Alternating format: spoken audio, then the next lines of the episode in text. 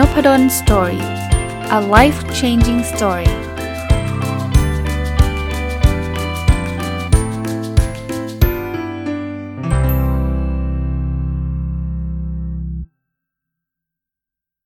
สวัสดีครับ ยินดีต้อนรับเข้าสู่นพดล Story Podcast นะครับ วันนี้ก็ยังคงอยู่กับหนังสือเล่มนี้นะครับ This Book Could Fix Your Life ของคุณเฮเลนทอมสันแต่ว่า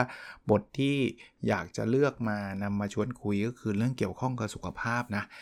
ก็เดี๋ยวนี้ผมเชื่อว่าเรื่องนี้จริงๆ ไม่ใช่เดี๋ยวนี้นะ ทุกเดี๋ยวอะนะเรื่องสุขภาพเป็นเรื่องที่สำคัญ แล้วก็เป็นเรื่องที่ที่ประมาทไม่ได้ ต้องบอกแบบนี้นะความน่ากลัวของเรื่องสุขภาพคือว่า หลาย ๆ เรื่องอะที่เราไม่ทำวันนี้มันไม่ได้ส่งผลทันทีไงเอาไม่เห็นน่ากลัวเลย ถ้าอย่างนั้นมันมันว่าจะส่งผลก็ตั้งนานนั่นแหละครับที่น่ากลัว เพราะว่าเวลามันส่งผลแล้วเนี่ยหลายครั้งเนี่ยมันมันแก้ไขยากเออมันแก้ไขยาก แต่ด้วยความที่มันไม่ส่งผลทันทีเนี่ยทำให้เราเนี่ยละเลยได้ง่าย ผมผมยกตัวอย่างแบบนี้ก่อนแล้วเดี๋ยวเข้าเรื่องจะเป็นทิปส์หรือว่าเป็นเทคนิคนะครับ คือสมมุติเรากินอาหารร้อนเนี่ย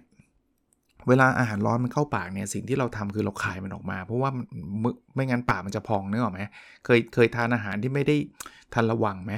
เราจะกินอาหารร้อนแล้วเราจะรีบคายมันออกมาเลย เหตุผลทำไมเรารีบคายมันออกมา เพราะว่ามันทนไม่ไหวไงมันร้อนมากลองนึกภาพนะ ถ้าเรากินอาหารร้อนแล้วก็ซดน้ำแกงร้อนๆแล้วก็ซดไปเรื่อยๆเรื่อยๆเรื่อยๆเรื่อยๆอวัยวะภายในเราพังหมดแน่นอนเลยทางเดินอาหารของทางเดินอาหารเราแย่แน่ถูกปะ แต่เนื่องจากความร้อนมันทำมันเป็นตัวเตือนเราว่า กินไม่ได้นะ หยุดเดี๋ยวนี้นะ เราจึงหยุดไงแต่เปรียบเทียบนะ กินอาหารที่มีไขมันคอเลสเตอรอลสูง กินมีน้ำตาลสูงอย่างเงี้ยเราเราไม่ได้รู้สึกนะว่ากินแล้วชีวิตมันจะแย่ยังไงอะ่ะ คือกินแล้วก็กินไปกินจังฟู้ดก็อร่อยดีนี่หว่าอะไรเงี้ยเราก็กินไปเรื่อยๆ ทั้งๆจริงๆเนี่ย สิ่งพวกนี้มันสะสมนะ มันกลายพอไขมันในเลือดสูงเสร็จปุ๊บเนี่ยมันมาเป็นซีรีส์นะ คุณกินน้ำตาลมากคุณอ้วน มีไขมันสะสม ไขมันเกาะตับ มันไปเกาะเส้นเลือด มันไปอุดตัน ใช้เวลาไหมใช้เวลาไม่ได้กินทีเดียวอุดเดี๋ยวนั้นไม่ใช่ แต่มันใช้เวลาพอมันใช้เวลาเนี่ย เราไม่รู้สึกหรอก มีใครกินแล้วรู้สึกไหมว่าเฮ้ยตอนนี้ไขมันเกาะเส้นเลือดว่ะไม่มีใครรู้สึกแบบนั้นอยู่แล้ว กินก็มีแค่อร่อยอย่างเดียว ประเด็นคือวันที่มันรู้สึกคือวันที่มันไปอุดตันแล้วอะครับ แล้วบางทีมันก็แก้ไขไม่ได้อะคือคือมันเกิดเหตุการณ์ที่เราก็ไม่อยากให้เกิดนะ ไปบล็อกเส้นเลือดเข้าหัวใจเข้าสมองอะไรเงี้ย ประเด็นกลับมาครับ เพราะฉะนั้นเนี่ยเรื่องพวกนี้เราจะต้องเตรียมการ ผมผมขอต่ออีกนิดนึงนะ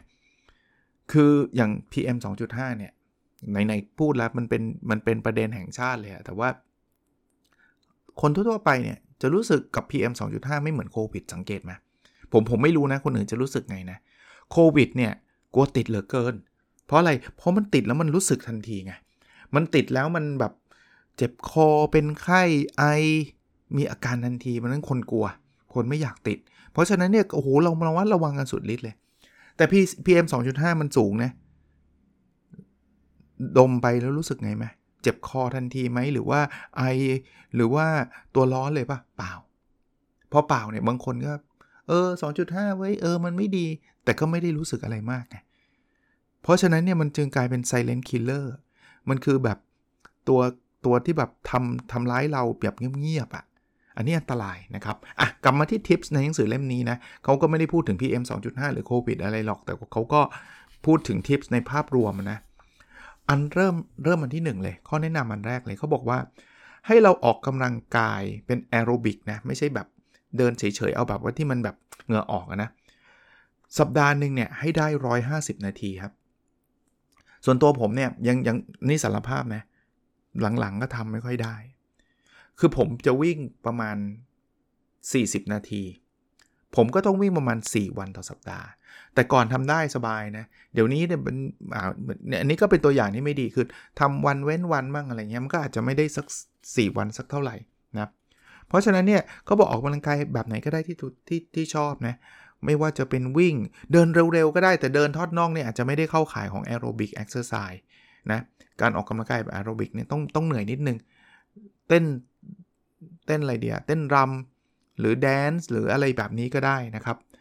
เอ่ออีกอันนึงนะคือเขาแนะนำอันนี้ยกอันนี้สารภาพไม่ได้ทำเลย นอกจาก 150 นาทีที่ aerobic exercise แล้วเนี่ย ให้ใช้ประมาณ 2 ชั่วโมง เข้าใจว่า 2 ชั่วโมงก็ 2 ชั่วโมงต่อสัปดาห์เหมือนกันเนี่ย ในการสร้างความแข็งแรงของกล้ามเนื้อเขาเรียกว่า strength or resistance exercise ยกยกตัวอย่างเช่นการยกน้ำหนักนะครับ การแบบ อะไรก็แล้วแต่ หรือแม้กระทั่งบางคนบอกว่าต้องไปยิมนี่ว่า ขุดขุดดินอะไรพวกนี้ก็ใช่นะครับ ก็ใช่เวลาทำสวนอย่างเงี้ยก็ใช่นะเขาบอกว่าทั้งฟิตเนสในรูปแบบเอ็กซ์ไซส์แล้วก็ฟิตเนสในรูปแบบของของไอการสร้างความแข็งแกร่งของกล้ามเนื้อเนี่ยมันจะช่วยทั้ง 2 แบบนะ ช่วยฟิสิกอลคือช่วยให้ร่างกายเราแข็งแรง กับช่วยเรื่องเมนทัลเมนทัลคือช่วยเรื่องจิตใจ เวลาออกกำลังกายเนี่ยมันจะมีสารเคมีในสมองหลั่งมา แล้วมันมันจะทำให้เราเมีความสุขมากขึ้นนะครับ ก็ไม่เสียหาย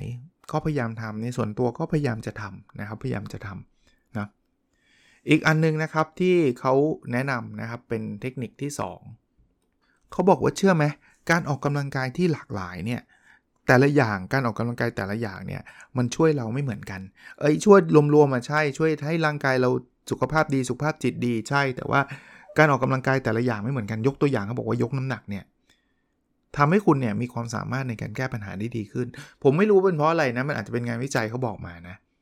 วิ่งนะอันนี้เป็นวิ่งนะเขาบอกว่าจะทำให้เรามีสมาธิแล้วมีความจำดีขึ้น เออ ก็ก็ลองดูนะครับทำโยคะใครชอบทำโยคะนะเขาบอกว่าจะช่วยลดความเครียดแล้วลดโอกาสที่จะเป็นซึมเศร้าให้น้อยลง เออ ลองดูฮะ ลองลองหาวิธีการออกกำลังกายที่หลากหลายดูนะ หรืออันไหนที่มันตรงประเด็นตรงตรงใจเราอะอย่างเงี้ยผมคิดว่าเลือกได้นะครับ เลือกได้ แต่บางคนบอกโอ้ยอย่างเงี้ยต้องยกน้ำหนักแล้วก็วิ่งแล้วก็ทำโยคะเสมอไป มันไม่จำเป็นต้องเอามันทั้งหมดก็ได้นะครับ คราวนี้มาเรื่องเรื่องกายไปละ เทคนิคที่ 3 เป็นเรื่องใจบ้างนะครับ จริงๆแล้วมันก็เกี่ยวข้องกันนั่นแหละ คือเขาบอกว่าต้องหัดมองโลกในแง่บวก บางคนก็ชอบแบบใส่หน้านะ เอาอีกแล้วโลกสวยอีกแล้วอะไรเงี้ย เอาถ้าโลกสวยแล้วเรามีความสุขก็โลกสวยเหอะ เอางี้แล้วกันนะ ส่วนตัวผมนะ ถ้าทายไม่ชอบก็ไม่ชอบก็แล้วแต่นะ พยายามคิดในแง่บวกดีกว่าคิดในแง่ลบ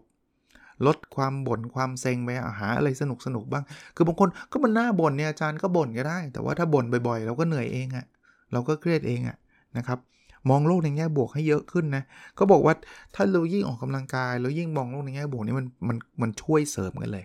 มันคูณกันเลยนะครับแล้วทำแบบนี้บ่อยๆนะถ้าออกกำลังกายถ้ามองโลกนี้ให้บวกเนี่ยเขาบอกว่าชีวิตเราจะยืนยาวขึ้นอีกหลายปีทีเดียวนะครับ คราวนี้อีกเรื่องหนึ่งนะครับที่ที่เป็นเทคนิคคือเรื่องการกิน ก็ก็แน่นอนนะเรื่องกินนี่เป็นเรื่องใหญ่เลย you are what you eat ที่เขาบอกคุณเป็นอย่างที่คุณกินนะครับ ก็อันนี้คงไม่ต้องลงรายละเอียดนะจริงๆมันมีเยอะนะ ส่วนตัวแล้วกันผมเพิ่มเติมนะ พยายามลดน้ำตาลลงนะ ผมว่าน้ำตาลเนี่ยตัวดีเลยนะเพราะฉะนั้นเนี่ยพยายามลดลงแล้วก็บางคนออกกำลังกายมาซะเยอะซะแย่นะพอออกกำลังกายเสร็จปุ๊บจัดไอติม2ถ้วยอะไรเงี้ยมันก็ไม่ค่อยได้ช่วยหรอกเรื่องเรื่องเรื่องเรื่อง health ออกกำลังกายมันช่วยอยู่แล้วแหละแต่ว่าพอกินแบบนี้มันก็เยอะเกินไปเพราะนั้นเนี่ยก็ ต้องระวังนะครับ พอเรา overweight เนี่ยโรคมันก็มา overweight ก็คืออ้วนนั่นเองนะครับโรคก็มาเพราะนั้นเนี่ยก็ระวังการเรื่องการกินให้ดีนะ พยายามเลือกอาหารเขาบอกเลือกอาหารให้หลากหลายนะครับ แล้วก็แน่นอนอาหารที่มันมันเฮลตี้อะที่มันมันดีต่อสุขภาพอะนี้ผมว่าทุกคนรู้แหละเอาจริง ไม่ใช่ว่าว่าไม่มีความรู้ว่าอาหารประเภทไหนดีกว่าสุขภาพหรือไม่ดีรู้ แต่ว่ามันอดใจไม่ได้นะก็ต้องต้องฝึกนะครับต้องฝึกนะอีกอันนึงนะครับเป็นเทคนิคที่ 5 คือพยายามลดการกินลง คือเขาบอกว่าลดแคลอรี่ลงนะครับเอ่ออาจจะทำไม่ได้ทุกวันไม่เป็นไร เขาบอกว่าขอเป็น2อสวันต่อสัปดาห์ก็ดีนะ คือเขาบอกว่ามันมันเป็นวิธีที่ดีที่สุดวิธีหนึ่งนะที่จะทำให้เราแบบมีอายุยืนยาวอะนะครับเออผมผมเล่าชีวิตส่วนตัวผมแล้วกันนะ เดี๋ยวนี้เนี่ยทำได้เกือบ 100%เกือบ 100%จะมีหลุดอยู่บ้างนะ คือการทำ IF ก็โน้ตไว้อีกเพราะว่าผมไม่ใช่คุณหมอ แล้วก็ไม่รู้ว่าบางสภาพร่างกายของแต่ละคนเหมาะกับการทำ IF มากน้อยแค่ไหน แต่ว่า IF คืออะไรก่อนดีว่า intermittent fasting ก็คือ เพิ่มช่วงเวลาในการอดอาหาร อดอาหารคือไม่กินอะไรเลยนะครับ ยกเว้นน้ำเปล่าอย่างเดียวเนี่ย มันมีหลายสูตร มันมีหลายสูตร แต่ว่าตอนนี้ที่ผมทำคือ 18 6 18 6 คืออะไร 18 6 คือ ผมจะไม่กินอาหารในช่วงเวลา 18 ชั่วโมง แล้วจะมากินแค่ช่วง6ชั่ว6ชั่วโมง ส่วนใหญ่ผมจะงดตอนเย็นนะครับ เพราะฉะนั้นเนี่ย เอาเป็นว่าหลังบ่ายสองเนี่ย จะไม่ได้ทานอะไรละ โดย โดยทำโดยส่วนใหญ่แล้วกันนะ หลังบ่ายสองเนี่ยจะไม่ได้ทานอะไรละ และยาวไปจนถึงประมาณ8โมงเช้า เพราะฉะนั้นเนี่ย มันจะประมาณ 18 ชั่วโมง นะครับ 18 ชั่วโมง ที่เราจะไม่ได้ทานอะไร ผมผมทานข้าวเช้านะก็หลัง 8 โมงเช้านะครับ เพราะว่าก่อนสอนหนังสือประมาณ 9 โมงเนี่ย ก็จะกิน 8 โมงครึ่งอะไรเงี้ย แล้วก็อีกทีหนึ่งก็เป็นช่วงประมาณเที่ยงกว่าๆผมเลิกสอนเที่ยงเที่ยงครึ่งก็อาจจะบ่ายโมงนะ กินแล้วไม่เกินบ่ายสองอะผมจะมีกินอยู่ 2 มือ้อ แต่คราวนี้เนี่ยบางท่านบอกโหอาจารย์ไม่หิวหรอ ต้องบอกว่าช่วงแรกๆหิวครับ แต่ว่ามันทนได้ ถ้าใครยังไม่คุ้นเคยก็มีคนแนะนำบอก 12 12 ก็ได้อย่างนี้ไม่ต้องอดเลยนะ กิน6โมงเย็นก่อน6โมงเย็นแล้วคุณก็ไปกินอีกที6โมงเช้าแล้วก็กินเที่ยงอะไรเงี้ยคุณกินได้ แต่ว่าทำมาสักพักเชื่อผมเดี๋ยวมันก็จะรู้สึกดีเอง มันมันไม่ได้รู้สึกหิวแบบทรมานหรอกมันจะมีแค่สัปดาห์แรก ๆ เท่านั้นแหละ ที่เราอาจจะรู้สึกแบบ แบบโอ้ยโหดจังเลยอะไรเงี้ยแต่ว่ามันแป๊บเดียวอะแล้วมันก็จะจะดีขึ้นนะครับ อันนี้เป็น 5 เทคนิคนะครับที่ทำให้เรามีสุขภาพดีขึ้น แล้วก็มีอายุยืนยาวขึ้น ทวนให้ฟังนะครับ คือเทคนิคแรกเนี่ยออกกำลังกายให้ได้อย่างน้อย 150 นาทีต่อสัปดาห์ จะวิ่งหรือจะเดินเร็วๆ หรือจะกระโดดโลดเต้นอะไรก็ว่าไปนะครับ แล้วก็อีกสัก 2 ชั่วโมงเนี่ยในการออกกำลังกายที่มันต้องใช้แรงอะ่ะ เช่น เช่นยกน้ำหนัก ใช้แรงฝืน ใช้สร้างความแข็งแกร่งของกล้ามเนื้อ เออ นะครับ อันที่2นะคือเขาบอกว่าการออกกำลังกายแต่ละประเภทเนี่ยมันจะให้ผลดีต่างกันนะครับ ยกน้ำหนักอาจจะให้ผลดีเรื่องการแก้ปัญหานะการวิ่งอาจจะให้ผลดีเรื่องความ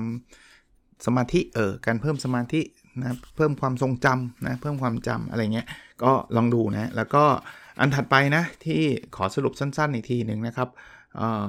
เรื่อง อันที่ 3 คือเรื่อง positive mindset คือการมองโลกในแง่บวกเนี่ยช่วยเราได้เยอะนะช่วยเราได้เยอะ เพราะฉะนั้นเนี่ยก็พยายามปรับอารมณ์นะอันที่ 4 ก็คือเรื่องการกินนะครับก็ระมัดระวังเรื่องการกินให้ดี แล้วก็อันที่ 5 ก็ลดลดแคลอรี่ลง ผมพูดถึงเรื่อง IF ไปในหนังสือไม่ได้พูด IF หรอกนะครับไม่ได้ไม่ได้พูดเยอะนะก็ลองดูแต่ว่าพวกนี้ก็ต้องปรึกษาหมอก็ได้นะ ถ้าไม่แน่ใจ เพราะว่าบางทีแบบ คนท้องคนมีสภาพร่างกายหรือมีโรคประจำตัวแตกต่างกัน มันก็ไม่ใช่ว่ามันเหมาะกับทุกคนนะก็วันนี้คงประมาณนี้ในเรื่องเนื้อหานะครับมีมีประชาสัมพันธ์สั้นๆอีกนิดเดียว เพราะว่าหลายคนฟังนบรนสตอรี่ช่วงเช้า แล้วก็วันนี้ถ้าท่านฟังตรงวันจะเป็นวันที่ 6 เมษาซึ่งเป็นวันหยุดสุดสัปดาห์นะครับชวนอีกทีหนึ่งถ้าท่าน วางแผนจะไปงานสัปดาห์หนังสือ แล้วท่านสนใจเรื่องโครงการ MBA ที่ธรรมศาสตร์ ท่านแวะเข้าไปที่งาน Open House นะครับของ MBA จริงๆ เป็นเป็นงานรวมของคณะเลยนะครับ มีหลายหลักสูตรนะครับ ทุกหลักสูตรในระดับปริญญาโท แล้วก็หลักสูตรรวมทั้งหลักสูตร MBA ธรรมศาสตร์ รวมทั้งปริญญาเอกด้วยเนี่ยจะจะไปจะไปมีเวทีของของแต่ละหลักสูตรนะครับ จะมีบูธของแต่ละหลักสูตร แล้วก็จะมีขึ้นเวที แต่ถ้าเกิดใครอยากจะไปฟัง MBA ธรรมศาสตร์โดยเฉพาะเนี่ย จะเป็นช่วงเวลาบ่ายโมงถึงบ่ายโมง40 นาที ผมขึ้นพูดกับคุณโอฬาร วีระนนท์ซึ่งเป็นศิษย์เก่า MBA ธรรมศาสตร์และตอนนี้ก็เป็น CEO ของ Durian Corp นะครับ ซึ่งซึ่งก็อยู่ในแวดวงสตาร์ทอัพทุกคนคงรู้จักนะ หรือไม่ใช่ทุกคนหรอก หลายคนอาจจะรู้จักอะไรเงี้ยนะครับ ก็แวะมาทักทายกันได้ ถ้าเกิดใครจะไปอะไรนะ ไปไปฟังไปเดินงานสัปดาห์หนังสืออยู่แล้วนะครับ ก็แวะมาถ้าถ้าสนใจ MBA นะครับ เอ่อหรือว่าใครสนใจ MBA อยากจะมาฟัง MBA ก็ถือโอกาสไปเดินงานสัปดาห์หนังสือด้วยก็ดีนะครับ ก็ก็มีโอกาสนะฮะผมว่าผมจะไปเหมือนกัน จริงงานสัปดาห์หนังสือรอบนี้เนี่ยไปมาแล้ว 2 วันนะ วันแรกไปขึ้นเวทีกับน้องชายนะครับหนังสือเขานะครับ เพราะการลาออกไม่ได้แค่เดินไปบอกเจ้านาย แล้ววันที่ 2 ก็ไปเซ็นแจกลายเซ็นหนังสือตัวเอง 2 เล่มนะครับ เล่มแค่นี้ก็ดีมากแล้ว แล้วก็เล่มของใช้ OKR อย่างไรให้สำเร็จนะครับ ก็ ก็อีกวันวันนี้ไม่ได้ไปไปแจกลายทรงลายเซ็นอะไรนะครับ ก็แค่ไปเดินสำรวจ อาจจะไปซื้อหนังสือของหลาย ๆ คนอีกนะ ยังมีลิสต์หนังสือที่ยังอยากได้แต่วันก่อนก็เดินเดินเยอะแล้วเหนื่อยเหนื่อยเดี๋ยวนี้ชวนคุยอีกนิดนึงนะวันนี้จะเวลาไม่ไม่ไม่นานมากนะคือว่า ซื้อหนังสือเดี๋ยวนี้พยายามจะไม่เอาถุงใหญ่ๆไป เพราะว่าถ้าเอาถุงใหญ่ไปมันชอบโกยนะแต่จริงๆก็ซื้อมาเหอะกองดองที่บ้านอยู่เพียบเลย แต่ก็ซื้อนะ ผมก็ซื้อนะก็กลับมาอ่านสนุกสนานมีความสุขนะครับ โอเค วันนี้คงสั้นๆแบบนี้นะครับ หวังว่าจะเป็นประโยชน์นะครับ แล้วเราพบกันในสดถัดไปนะครับ สวัสดีครับ